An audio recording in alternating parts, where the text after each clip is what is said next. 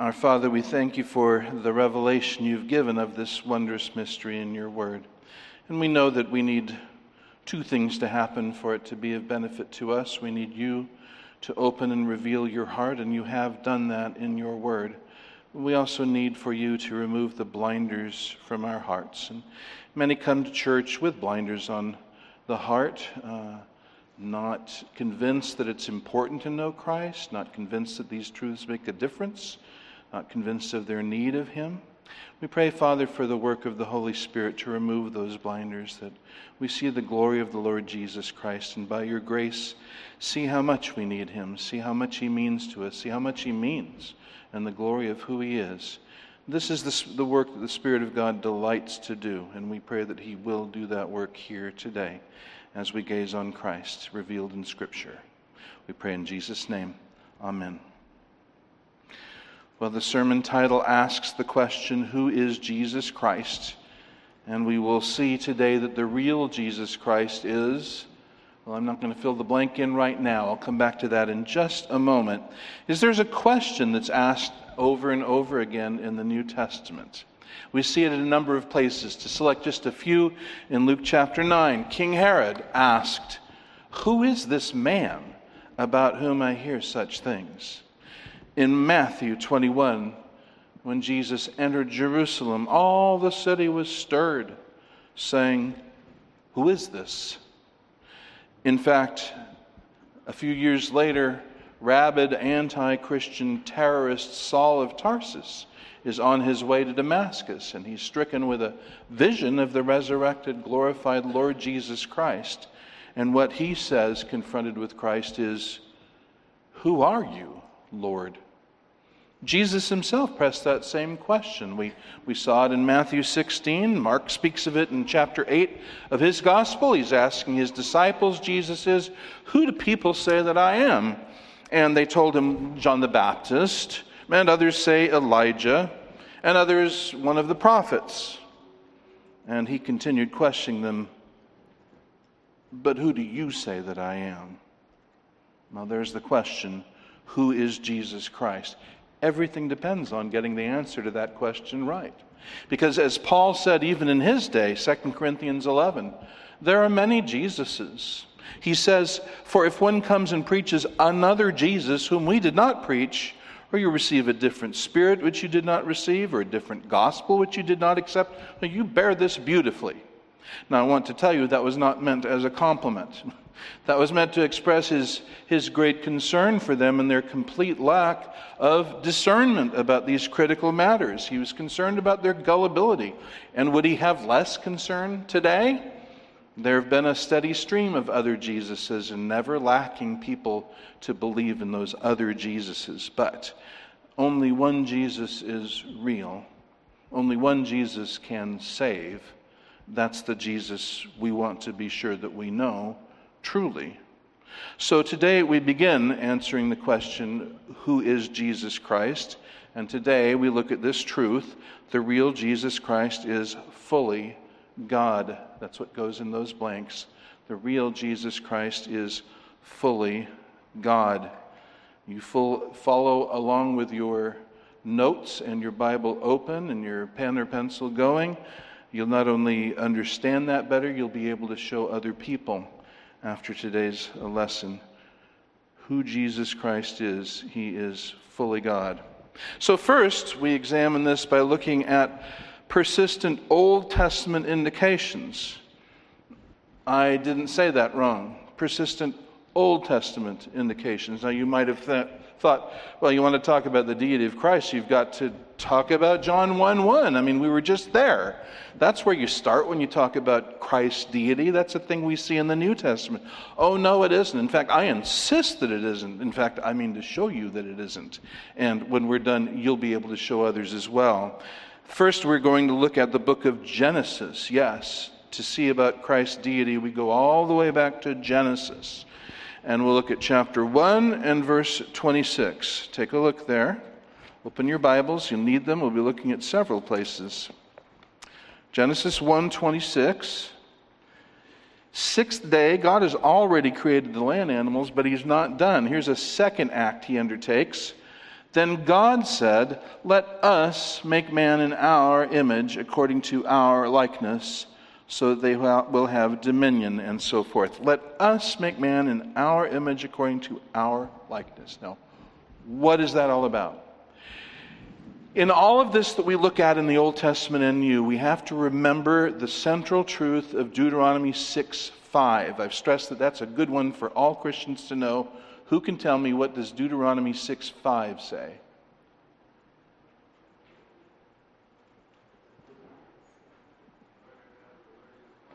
Thanks, Travis. Hear, O Israel, the Lord our God, the Lord is one. So nothing we are looking at will be an exception to that.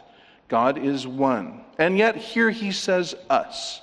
So, what is that about? What is this text saying? Well, you can look at many even Christian scholars and you'll see an array of opinions. For instance, one named uh, Keil, a great German commentator from the 1800s, says that it's the plural of majesty or the plural of powers, whatever exactly that means. Another says it's the plural of fullness. Another, and this is a widespread opinion, says that God's talking to the heavenly court. He's surrounded by angels, and so he says to this court of angels, "Let us make God in our um, uh, man in our image." And I just want to say before we go on that these are not unbelievers I'm talking about. These are not liberals or skeptics, and so I'm going to show you why the text says what I'm telling you it says. You'll be able to see for yourself if you're looking in your Bible and taking some notes. And so you won't be surprised if you go to a commentary and you see that some Christian scholar doesn't believe this, you'll have some questions that I bet you he doesn't even bring up or answer, even though they're not very particularly subtle. So, us, plural of majesty, speaking to the heavenly court. Well, one thing we need to note for certain is that none other than God did the work of creation. God alone created, and he makes a big deal about that. Write down Isaiah 44 24. I'll read it to you for time's sake. Isaiah 44 24. You won't remember it, please write it down. I wouldn't remember it. Thus says Yahweh, your Redeemer, and the one who formed you from the womb I, Yahweh, am the maker of all things, stretching out the heavens by myself, and spreading out the earth all alone. So God makes a big deal out of the fact that He alone created. None other than God did the work of creation. And God did not consult anyone in creation. He makes a big deal about that too. Write down Isaiah 40, 13. Isaiah 40, 13. Who has encompassed the Spirit of Yahweh, or as his counselor has informed him? And the answer to that is nobody. He's never needed the advice of any creature, and he's not taking the advice of a creature here. But you want a, a, a, a, verse that rules all this out even more clearly, all you have to do is read the next verse. So you've got your Bibles open. Look down at the next verse. What does the next verse say? And God and the angels created man in their image? What does it say? And God created man in his own image. In the image of God, he created him. Male and female, he created them.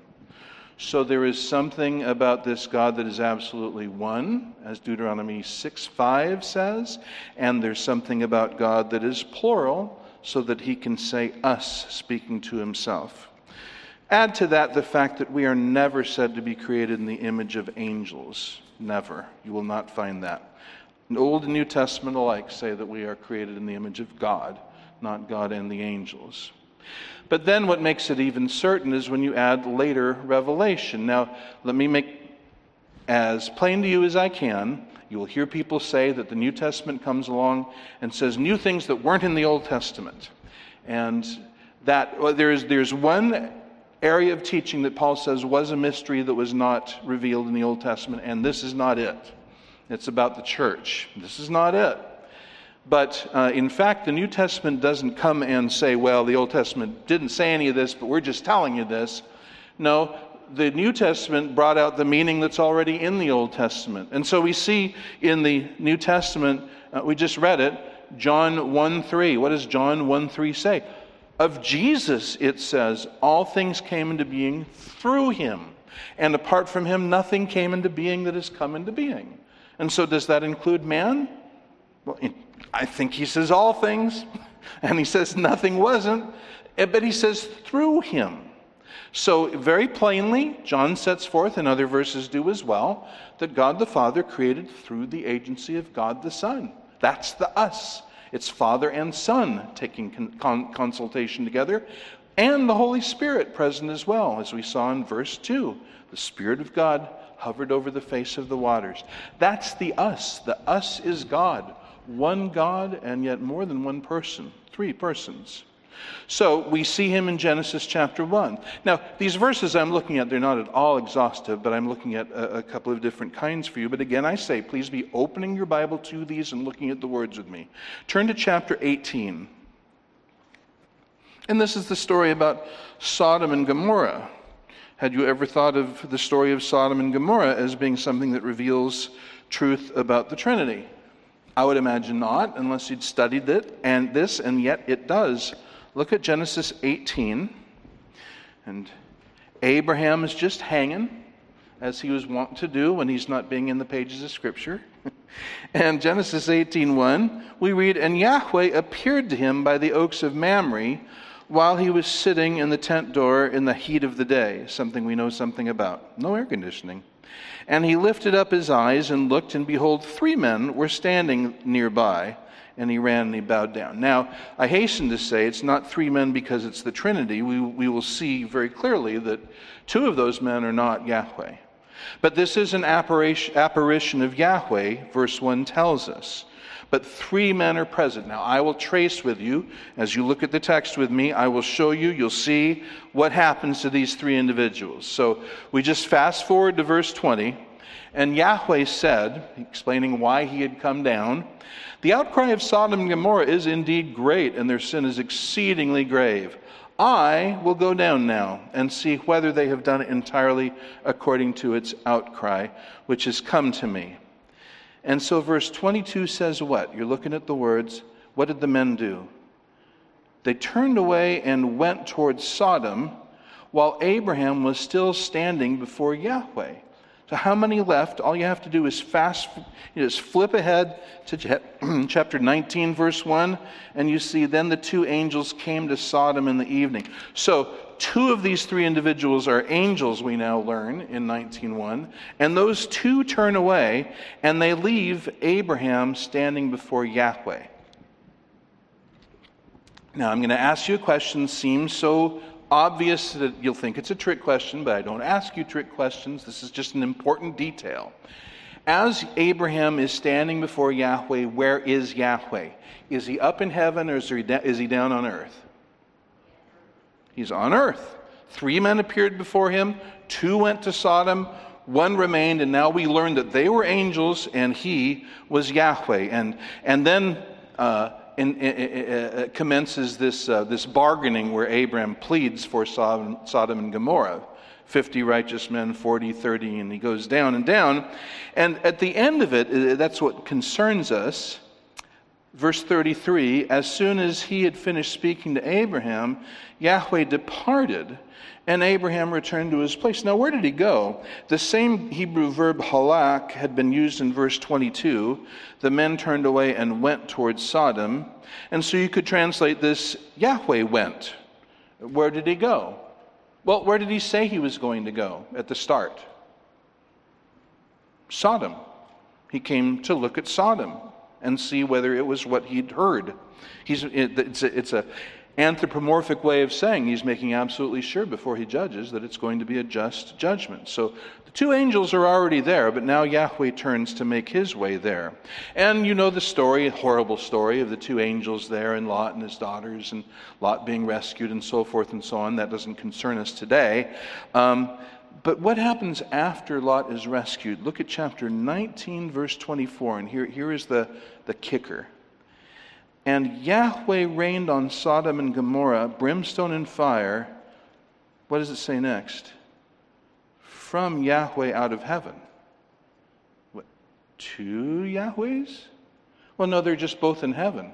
Oh, wait a minute, but what did we notice before? Yahweh was on earth. Yahweh was on earth, and then he turned to go. And where did he say he was going to go? He was going to go to Sodom to see if it was the way he'd heard it.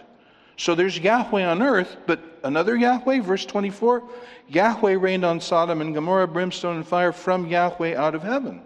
Now, how many gods are there? Just one God. But there is a God Yahweh on earth and a God Yahweh in heaven. One God, but two persons. We're not to the Gospel of John yet, we're still in Genesis. But we see Genesis saying exactly what the first verse of John says. What does the first verse of John say? In the beginning was the Word, and the Word was with God, and the Word was God. He was God, and He was with God. The same essence as God, but the Son of the Father, a distinct person from the Father, in the essence of the one God. So, uh, we're not out of Genesis, and we don't need to leave Genesis. We're going to look next, uh, letter B, the angel of Yahweh, A N G E L. You know how to spell angel. But if you miss up the last two words, you've got angles, so you want to make sure you get it right. The angel of Yahweh, you don't want to get it crooked. So I ask the what now? the angel of Yahweh, what, what does angel mean? Well, you can answer that question, most of you, I bet. What does the word angel mean? It means messenger, but does the word itself mean. Now, this is going to sound tricky, but it's not, just maybe a little uh, dense. but does the word mean created being? No, the word doesn't mean created being any more than king or lord or father means created being. Because we call God king, and we call him lord, and we call him father. It's just that every other king, lord, and father is a created being. But when we use the title of God, well, he's not a created being, and the Word doesn't make him one. Uh, that's going to become important. You may not see it now, but you'll see it in a few minutes uh, if you work with me here and stay with me here. The word angel itself just means messenger. So there are at least 13 passages in the Old Testament, 13 passages, where we meet a character, an individual, a being called the angel of Yahweh, who both speaks of Yahweh as if he were distinct from Yahweh but he speaks as Yahweh, as if he himself were Yahweh. As if, if I could put it a certain way, as if he both were God and with God. This angel who is a messenger of Yahweh, but if he's Yahweh, he's not a created being. I say there's 13 passages, we'll just look at one. Look at your Bible at Genesis 16 and we'll be focusing on verses 7 through 14.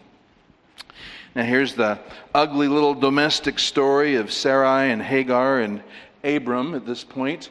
And uh, Sarai uh, mistreats Hagar and, and she flees, basically. She's in the desert.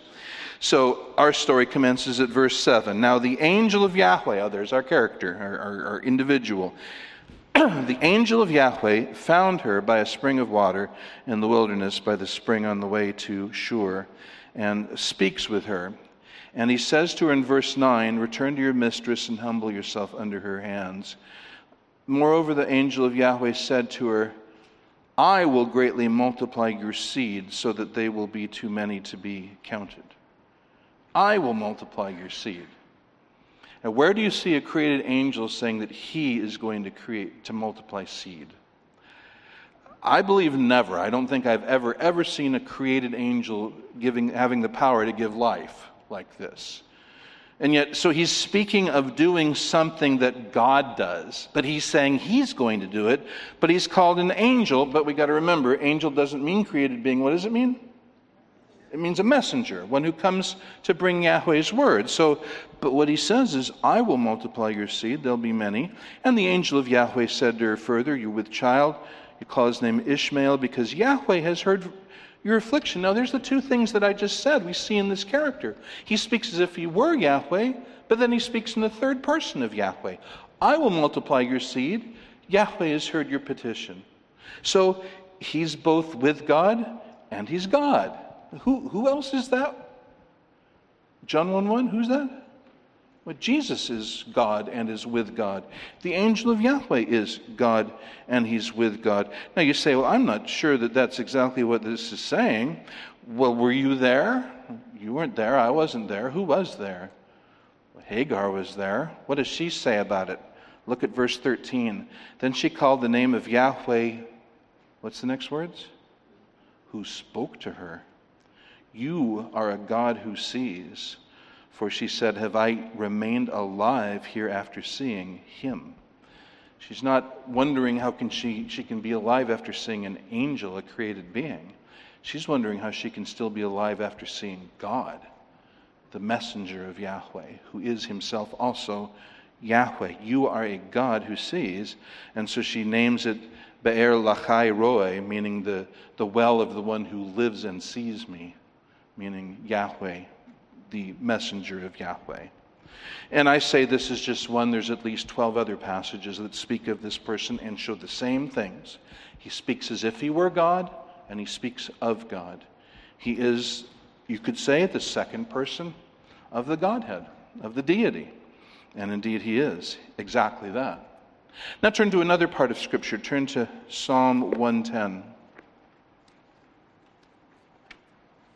Psalm 110, not, not Psalm 1, verse 10. That would be frustrating to try to find. But Psalm 110, and we'll look at verses 1 and 4. It's well known, you've heard this many times. It's a psalm of David. Now, that's very important. When you went through my teaching on Psalms, I made a big point that, that, that when a psalm says it was by a certain person, it, it means that that's part of the psalm, that's part of Scripture. It's very important to get that this psalm was written by David. It's just one word in Hebrew, but it's a very important word, as, as you'll see. It makes a big deal, a big difference to know David wrote this psalm. So David says, Yahweh says to my Lord, Sit at my right hand until I put your enemies as a footstool for your feet. And then verse 4 says, Yahweh has sworn and will not change his mind. You are a priest forever according to the order of Melchizedek. Now, Jesus cites this and he has a question to ask. He asks the, the religious experts of his day, Well, whose son is Messiah? And they say, We know that one. Duh. He's, he's David's son. Duh. David's son. And so then he asks them, Luke 20, 41, note it down. Luke 20, 41, he says, How is it that they say that Christ is David's son when David calls him his Lord in Psalm 110? How can Christ be his son if David calls him his Lord? Well, now think this through. Who did David, who, who is he talking about when David wrote, Yahweh says to my Lord? How many lords did David have? Think about it. Well, he had Saul, if you're talking about, you know, history. I mean, he, he didn't have another king. The only king he had was Saul. Well, did Saul reign forever? Did, did Yahweh give him an eternal throne? Did Yahweh make Saul a priest forever according to the Melchizedek? No to all of those questions. Saul was rejected from the kingship.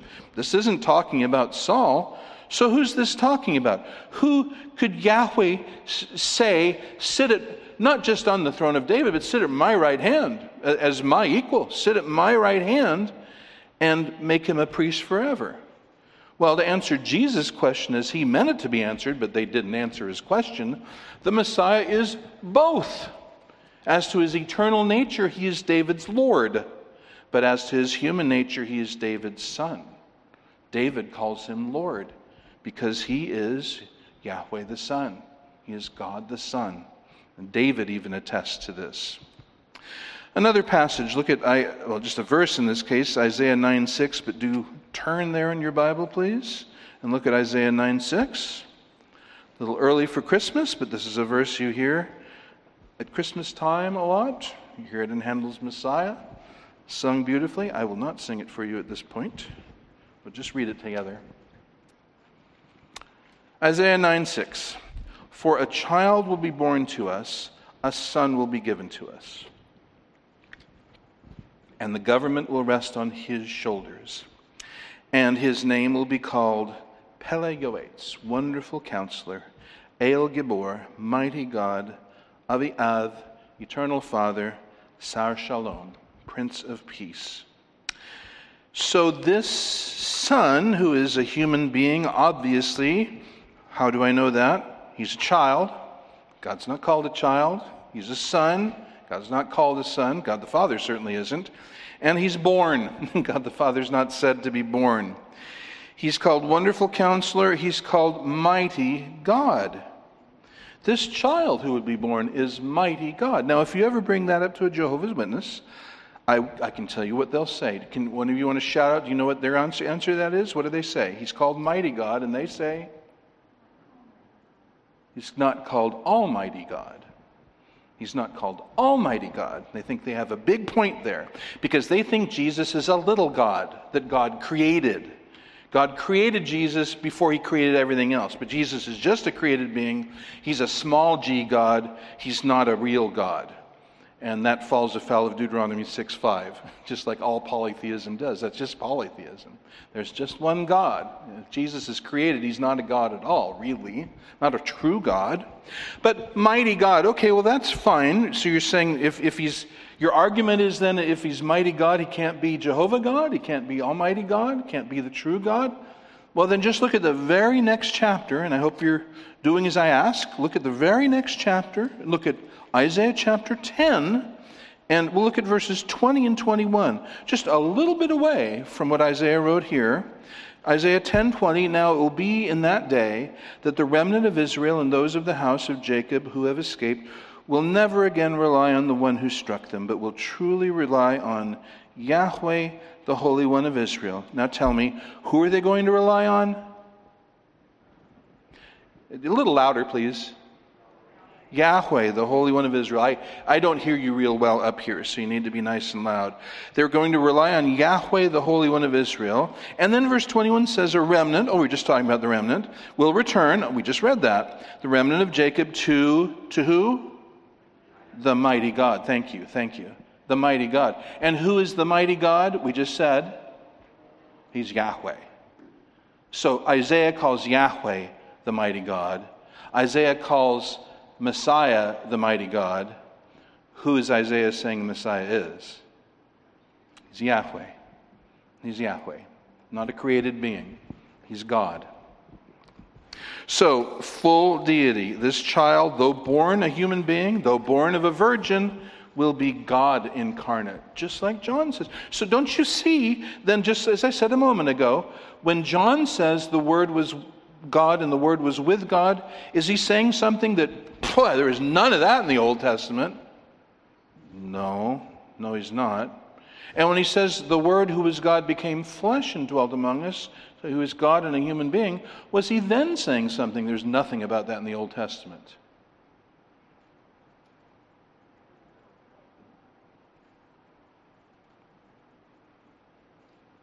In talking about God becoming a human being, was he saying something? There was nothing about that in the Old Testament. No, we just saw it in Isaiah 9.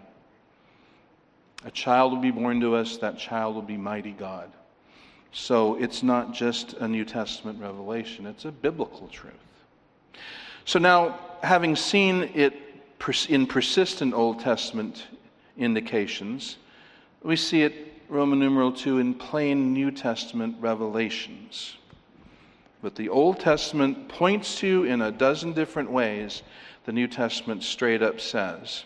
So, letter A, Jesus is directly called God in so many words. And you'll still hear people say, well, the New Testament never says Jesus is God. Yes, that's true. It never once says it, it says it over and over and over and over. First, we just read John 1, verses 1, 14, 17, and 18. We just read it together. What does it say? In the beginning was the Word, and the Word was with God, and the Word was God. In person, he was distinct. In essence, he was the same because there's just one God. There's just one essence. Father and Son and Spirit share the same essence, but they are distinct as to their persons. The Father begets the Son, the Son is begotten of the Father. Father and Son send and breathe forth the Spirit. He is sent by Father and Son. They're, they're distinct persons, but they subsist in the one divine essence. So, um, verse 14 the Word became flesh and dwelt among us. We beheld his glory. Glory as of the only begotten from the Father, full of grace and truth. And if somebody were to say, well, I'm totally confused, how can the Word become flesh if he's God? So that means God turns into a human being? The answer to that is not just no, but no, that can't be true. Why can't it be true that God turns into a human being and stops being God? What's one of the attributes of God? He's unchangeable, He's immutable. If one ever was God, He always will be. If one ever wasn't God, He won't become. The cult that says that we can become God, eh, it's not possible. if we ever weren't, we never will be. If we ever were, we always would be. And Jesus always is God, but he takes on the human nature so that he is God and man without changing his deity, without compromising his humanity, without confusing the two. He is perfectly God and perfectly man. So, verse 17, Jesus hasn't been named at this point, but verse 17 names him. For the law was given through Moses, grace and truth came through Jesus Christ. No one has seen God at any time, the only begotten God who is in the bosom of the Father. He has explained him. This is a, a begetting that is a, an eternal begetting. It, it didn't happen at some point and change things. It's an eternal state because God is eternal. Within the Trinity, the, the Son is eternally begotten of the Father and given the full essence of the Father so that he is fully God. And incarnate, he made him known, he explained him. So there's one plain place. Another is 2 Peter 1 1. Take a look there with me, bless you. 2 Peter 1 1. And it's striking just how casually the apostles say these things. But 2 Peter 1 1, the apostle says, Simeon Peter, a slave and apostle of Jesus Christ, to those who have received the same kind of faith as ours, by the righteousness of our God and Savior Jesus Christ. The righteousness of our God and Savior. He is both of those things to us, and equally. He's not either if he isn't both. He's not our Savior if he's not our God, and he's not our God if he's not our Savior. He would just be our judge and our condemner, but not the God who we own and who owns us and who loves us and counts us his own unless he had saved us. And Jesus affects both. He is our God and Savior. And uh, look at one more and then just talk about it a little bit. So Peter says this Peter, this from birth monotheistic Jew, without stopping and explaining it, calls Jesus our God and Savior. The next is Titus 2:13. We'll turn there together. Titus 2:13.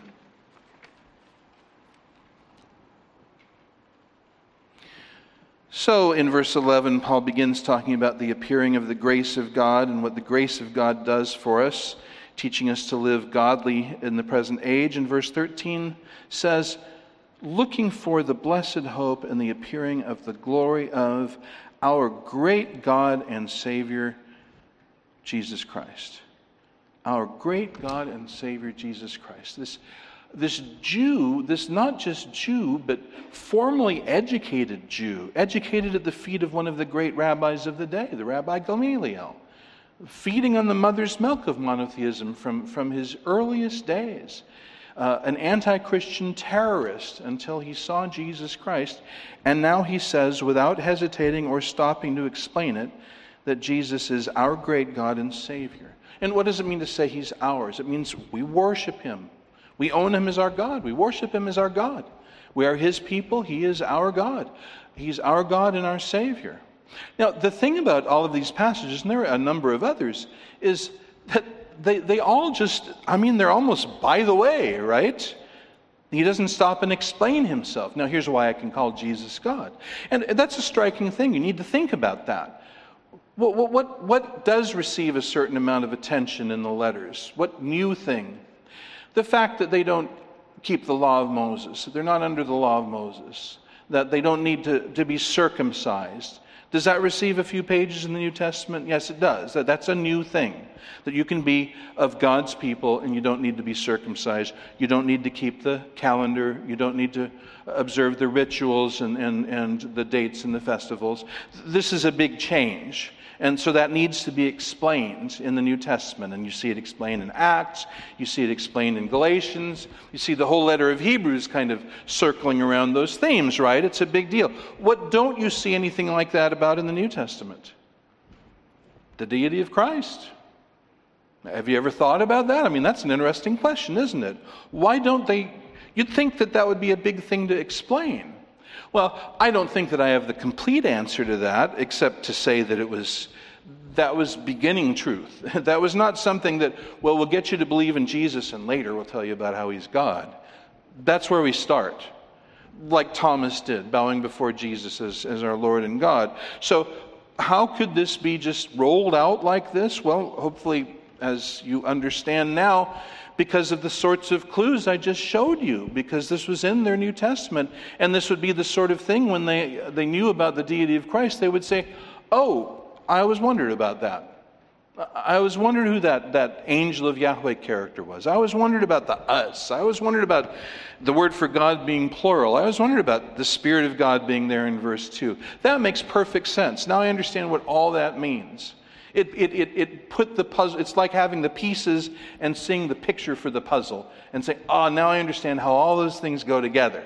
That was the effect that it had on them, I think. And so, uh, because of that, and also because of what Jesus himself said, and that's what we're going to look at now. The new Jesus is directly called God, letter A. Letter B also, Jesus accepts worship as God. Jesus accepts worship as God. Now, to feel the impact of this, I want to establish a baseline uh, to begin with as to how a normal person would react, a normal created person would react to being worshiped as God. So, first we'll look at Acts 14, verses 11 through 15. So, turn there, please. Acts 14, just the fifth book in your New Testament, pretty easy to find. Acts 14. And here is Paul on a missionary journey. He's out of Israel, heading towards pagan lands, as we'll see shortly. verse 11, after this act of healing that's been performed, verse 11, and when the crowd saw what Paul had done, they raised their voices, saying in the Lycaonian language, The gods have become like men and have come down to us. And they began calling Barnabas Zeus and Paul Hermes because he was the chief speaker. And then the priest of Zeus came out, whose temple was just outside the city. He brought oxen and garlands to the gates and was wanting to offer sacrifice with the crowds. Now, they're, they're all saying, you know, they're, they're looking at this barbecue they're putting together and not understanding because they don't speak Lycaonian, right? So they're seeing all this happening. But when the apostles Barnabas and Paul, Paul heard of it, somebody explained what they were saying. How did they respond to being worshipped as God? Oh, that's lovely. We, these lovely local customs. How, how hospitable of you. Sure, we'd love to have some of that that uh, barbecue. That smells delicious. Is that what they say? No, look at verse 14. They tore their garments and rushed out into the crowds, crying out, not just saying calmly, but crying out, saying, Men, why are you doing these things? We're also men of the same nature as you, proclaiming the gospel to you, that you should turn from these vain things to a living God who made the heaven and the earth and the sea and all that is in them. Are they sanguine and calm about being worshiped as God? No, not at all. As soon as they know they're doing it, they tear their clothes and they start shouting, Stop, stop, stop. This is exactly what we're preaching that you need to not do. That's men. Well, what about angels? Angels know that they're very glorious and scary. How would, a, how would an angel act if, if he were worshiped? No need to speculate. We can find out. Turn to the last book in your Bible, one of the two easiest to find. Turn to the last chapter of the last book of your Bible. Revelation 22, verses 8 and 9.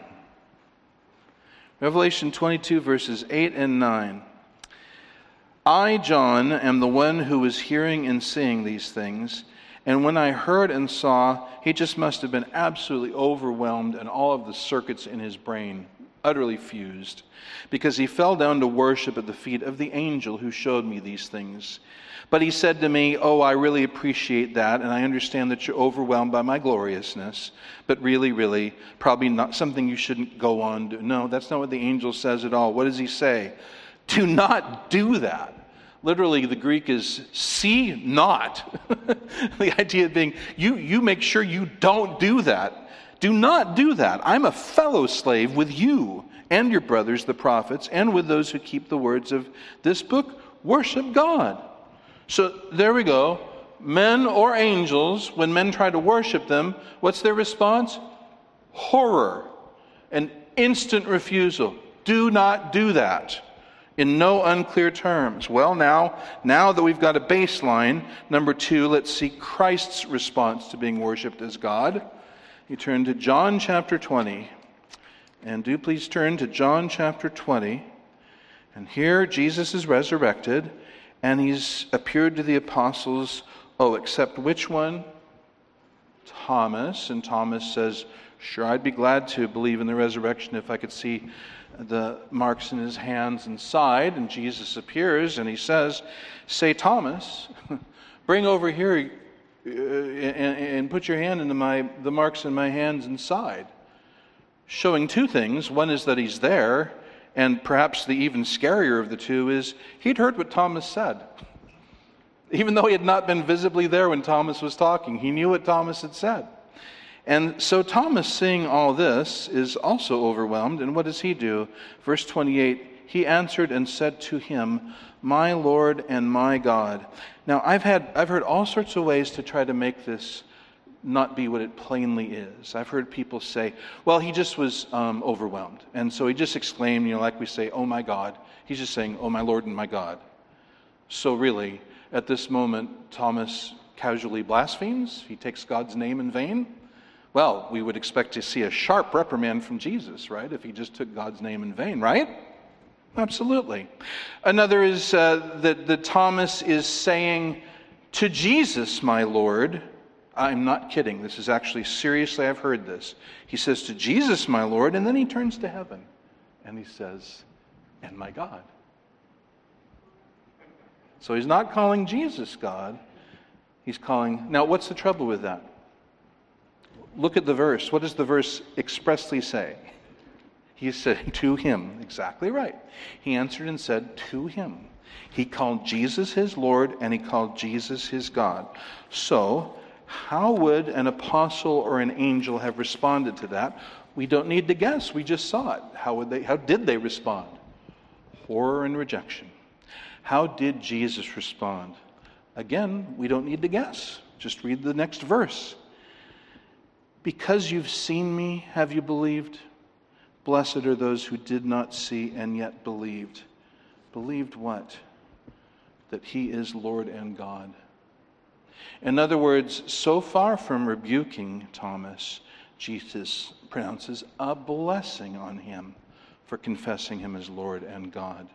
He gives, if, if you will, his seal of approval on Thomas' confession of his deity. In effect, he's saying, What took you so long to realize that I am Lord and God? Well, that's very, very powerful, is it not? Jesus, in contrast to apostles and angels, Jesus accepts worship as God. But it goes further than that. Jesus not only accepts worship as God, Jesus demands worship as God. Letter C. Jesus demands worship as God turn to Mark chapter 10. Now, we just studied this story in Matthew 19, so we'll take a look at Mark's uh, telling of it. Each, uh, each writer gives a little different angle. So, Mark 10, verses 17 and 18, hope you all are there. So he was setting out on a journey, Jesus was. A man ran up to him and knelt before him and began asking him, Good teacher, what shall I do to inherit eternal life? And Jesus said to him, Why do you call me good? No one is good except God alone. Why do you call me good? Now, there have been people who, who've said, oh, so Jesus is saying he's not good, he's a sinner. Now, if so, then this verse contradicts the entire rest of the Bible. So I think that an unlikely interpretation. Unlikely, in fact, impossible. That's not what he's saying. He doesn't say, Why do you call me good when I'm a sinner? Does he say, Don't call me good? Does he? No, he does not. What does he say? He says, Why do you call me good? Now, why is he doing that?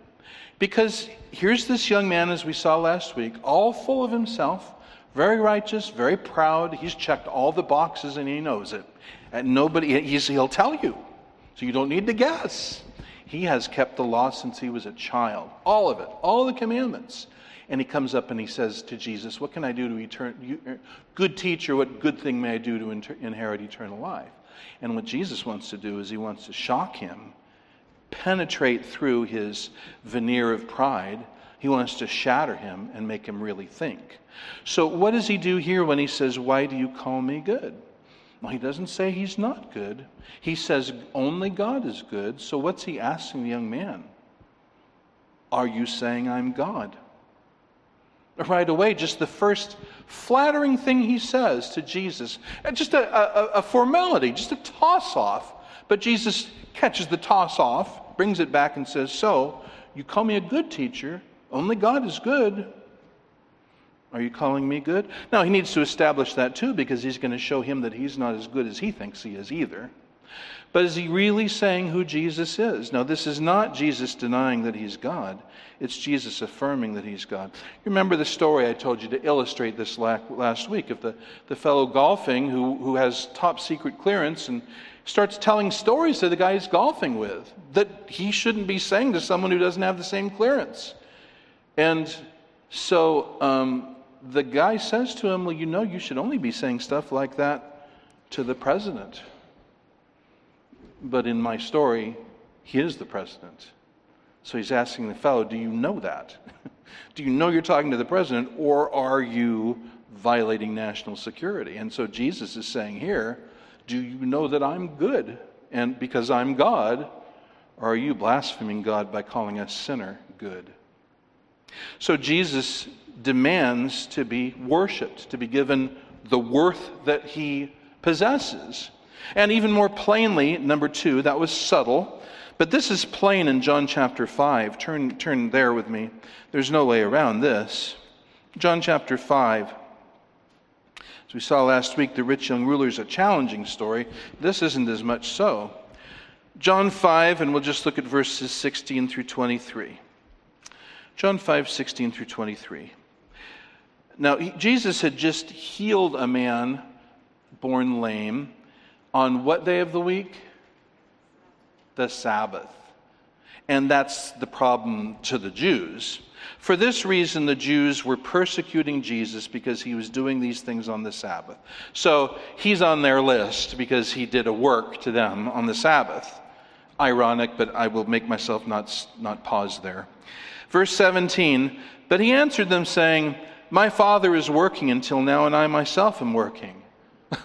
well, for this reason, therefore, the Jews were seeking all the more to kill him, because he was not only breaking the Sabbath, but also was calling God his own Father, making himself equal with God. Now, they were persecuting him before. They wanted to excommunicate him or do something to him. Now they want to kill him. Why? Well, before he just was a Sabbath breaker, now he's a blasphemer to them. And I want to point out something to you very important that, that you need to know, because often if you say to somebody that Jesus is God, they'll say, oh, No, he's not God, he's the Son of God. I would have said that before I was a Christian in, in my cult. He's not God, he's the Son of God. But what does being the Son of God mean to Jesus? And what does it mean to them? What does John say? He was calling God his own Father, making himself equal with God. Now, notice that is John's inspired comment. That's not just what they think. He's, he's saying that they correctly realize that when he says God is his father, he is putting himself on a par with God. Their problem was just that they didn't believe it. But they did get the message. And so Jesus uh, goes on to say that the Son does what he sees the Father doing. Verse 20, the Father loves the Son and shows all things to him. But now, verse 21, just as the Father raises the dead and gives them life, even so the Son also gives life to whom he wishes. For not even the Father judges anyone, but he's given all judgment to the Son. Now, here's the clicker, verse 23 so that all will honor the Son even as they honor the Father.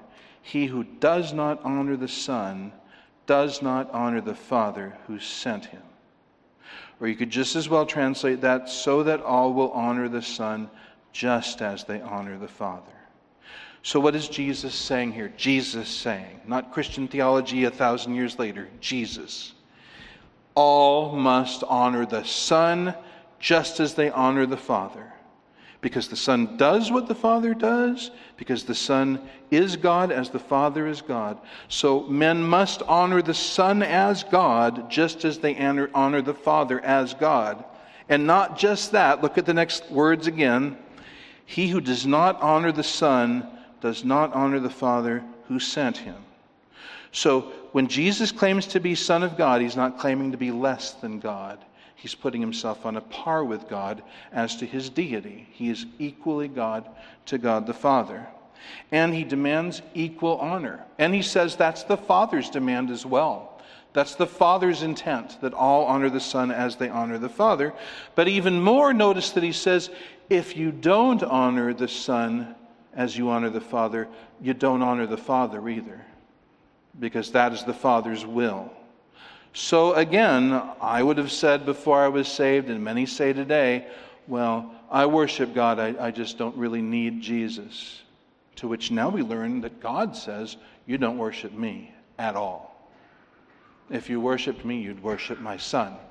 You'd worship my Son equally to the worship you give me. If we don't honor the Son as God, we don't honor the Father either. Letter D, then, finally we add that Jesus is Yahweh, Y A H W E H, the uh, personal name for God in the Hebrew Old Testament. Just the Old Testament, not the New, but all over the Old Testament. More than 6,800 times he's called Yahweh. And where does Jesus say that he's Yahweh? Well, in the Gospel of John, in John 8 58. Turn there. Now he's arguing with Jews here, yet again.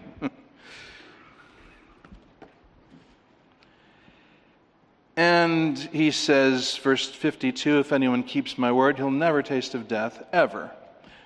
And then they say, Well, you're not greater than Abraham who died, are you? The prophets died. Who do you make yourself out to be?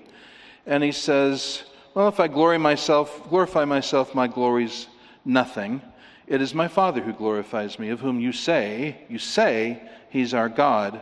And you've not known him, but I know him. And if I say that I do not know him, I'll be a liar like you. But I do know him and keep his word. Your father rejoiced to see my day, and he saw it and was glad. Abraham, Abraham who lived around when? Around 2100 BC. Long, long, long, long, long time ago. Even older than Methuselah. Uh, uh two and a half Methuselahs ago. And the Jews say to him in verse 57, Are you, You're not even 50 years old. And have you seen Abraham? And what does he say? Truly, truly, I say to you, before Abraham was, I was. Is that what he says? You're looking at the words, you know he says, Before Abraham was, I am. Now, if he said I was, that would be a huge claim. He'd be saying that he's more than 2,000 years old. That would be quite a claim. But he's not saying that he started to be more than 2,000 years ago. He's saying that he's always been. That's what I am means. I've always been. Of course, I was here when Abraham was here. I've always been. Well, who has always been? Angels, right? No. Have angels always been? No. Angels are not eternal. Well, who's always been? Only God. You say, I'm not sure I agree with that interpretation. Well, the Jews did. How do I know that they did? Look at the next verse. Therefore, they picked up stones to throw at him. Why? Because he was He said he was 2,000 years old? No, that would just make him crazy. You don't stone people for being crazy. Why were they going to stone him? Blasphemy. He claimed to be God. They were right about that. They're only wrong about one thing. What was that? He actually was God. that was their critical miscalculation. He actually was who he said he was. He actually was God. So he claims to be Yahweh. That, that I am, of course, your mind goes back to Exodus 3 when Moses sees Yahweh in the bush that's burning but not consumed, right? And he says, What's your name? And he says, I am that I am. I am that I am. Tell them I am sent you. They know exactly what Jesus is saying. Jesus is saying he's that person. And if you look back there, you'll see the angel of God appeared to, to, Mo, to uh, Moses. So, this same person that we were studying in Genesis claims to be God. I am. And here he is again saying, I am. So, Jesus says so, and the apostles say so. Turn to Romans chapter 10, our next to last verse. But do turn there, because you need to look at a couple of verses here. We're going to look at Romans 10 13. Now, this is a, a familiar uh, verse to most of you, I trust. Romans 10 13. Whoever calls on the name of the Lord will be saved. Say, Oh, yeah, I absolutely I do know that verse. Whoever calls on the name of the Lord will be saved. Well, what Lord are we talking about? What Lord? the Lord the Father or, or, or Lord Jesus? Well, uh, you don't need to guess that either. You just trace up to verse 9. In verse 9, Paul says, If you confess with your mouth Jesus as, what does it say? Lord, and believe in your heart that God raised him, you'll be saved. Confess him as Lord, and you'll be saved. And then verse, six, uh, verse um, 13 says, whoever calls on the name of the Lord will be saved. So it's the Lord Jesus. Okay, that's clear. It's, but wait a minute, there's another funny thing about that. Verse 13 is all in capital letters if you're looking at the LSB. Why is it all in capital letters? Does that mean I should read it twice as loud? What does that mean? I can't hear you. It's an Old Testament quotation, that's right. An Old Testament quotation.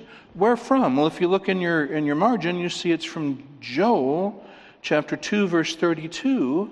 And if you look that up, you see that Joel says it will come about that everyone who calls on the name of Yahweh will be delivered.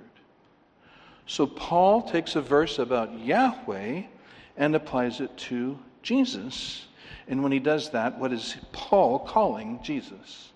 He's calling him Yahweh. He's giving him the name of God. And a number of other verses do that exact same thing. One of them is 1 Peter 3:15.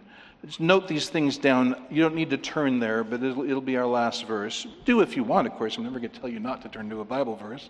But 1 Peter 3:15, the apostle says, "But sanctify Christ as Lord in your hearts, always being ready to give a defense to anyone who asks you to give an account for the hope that is in you. Sanctify Christ as Lord." That's interesting. Sanctify Christ as Lord. Or if I could reword that, give Christ a holy place as Lord. Christ, hold Christ holy as Lord is what that means. Does Peter get that language somewhere, even though it's not in, in capital letters? I would have put it in capital letters. Where does Peter get that language? Well, probably your margin says he got it from Isaiah 8. And he did. He got it from Isaiah 8, verse 13, which I'll read to you. It is Yahweh of hosts whom you should regard as holy. And in the Greek translation of the Old Testament, it, uses the same word Peter does. It is Yahweh of hosts whom you should sanctify, whom you should hold as holy, see as holy. And so you see, Peter takes a verse about Yahweh of hosts and applies it to the Lord Jesus Christ. So, uh, without hesitation, both monotheistic Jews, Peter and Paul, take verses about Yahweh and they apply them to Jesus. Jesus is called Yahweh. So, we began this sermon asking the question who is the man? Who is this man, Jesus Christ? Who is he? And we are ready to answer one truth about Jesus is that he is fully God. He is everything it means to be God. Everything it means to be God is true of Jesus. The Nicene Creed put it very well. Uh, the best Bible teachers of the day got together to state the truth about the Trinity, and they, they did a bang up job. I believe in one Lord Jesus Christ, the only begotten Son of God, begotten of the Father before all worlds, God of God, light of light, very God of very God, begotten, not made, being of one substance with the Father, by whom all things were made. You've got that in your outline there. So I'll close by just suggesting five ways in which this matters a lot. There are five ways in which this makes a huge amount of difference, this truth that Jesus, well, there are at least five ways that Jesus is fully God. For one thing, it shows that the Bible is all one book with one message. Number one, the Bible is one book with one message. The New Testament isn't just tacked on uh, like a, a totally miserable uh, second movie in a series or follow up song by a one hit wonder band. No, it's not. It is the, it is the conclusion of the story of the Bible. It, it, is, it, it, it brings to the plain light of day the truths that are already in the Old Testament. So the Bible is one book with one message. Secondly, that Jesus is God is important because that is who Jesus actually is. And anything named Jesus that is not actually God is an idol. Made up. It's a fiction. It's toothless. It's powerless. Won't save anyone, won't judge anyone, won't do anything for anybody because it's unreal. The only Jesus who actually is is the Jesus who is God. Thirdly, because it means there's no escaping Jesus. You can escape Jesus when you can escape God. And hint, you can't. It's His universe. Everywhere there's a universe, God is there. He made it all. He's bigger than it. He fills it. And that means Jesus is all through it. So you say, well, I can't wait till I move out from my parents' house. I don't have to think about Jesus anymore. Yeah, maybe so, but you, won't, you wouldn't get away from Jesus. And I can't wait till the service is over. Don't hear, have to hear Jesus. Well, but the thing is, you, you can't get away from Jesus. There is no escaping Jesus.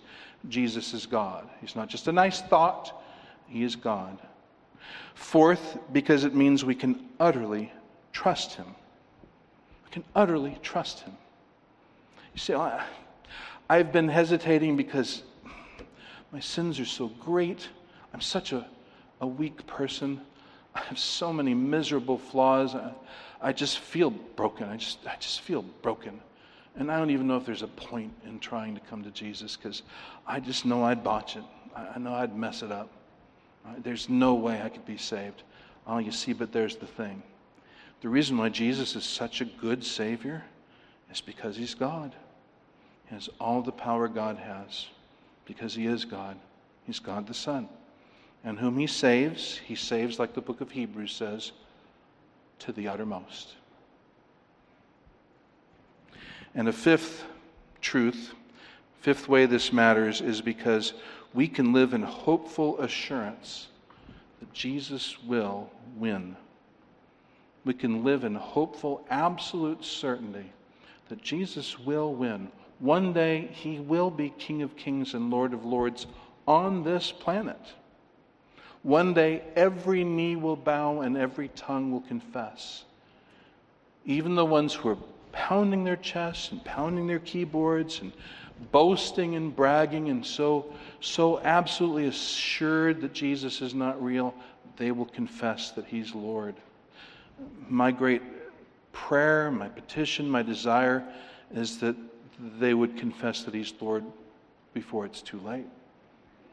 That you would confess that Jesus is Lord before it is too late, because you will confess it one day. You confess it today, you confess it to your salvation. You confess it to your absolute eternal life with Him. He will save you, He will keep you, He will never forsake you. And that's because Jesus Christ is fully God. Let us pray. And Heavenly Father, we thank you for these truths. We thank you for Jesus and the, the full glorious revelation of who He is. And my prayer is that anyone who's come in not knowing him, that that person will be drawn to believe in him. And anyone weak or faltering, that, that they'll be encouraged to look on their Savior and know the mighty power he has to hold them and never let them go. Such is my prayer in Jesus' name. Amen.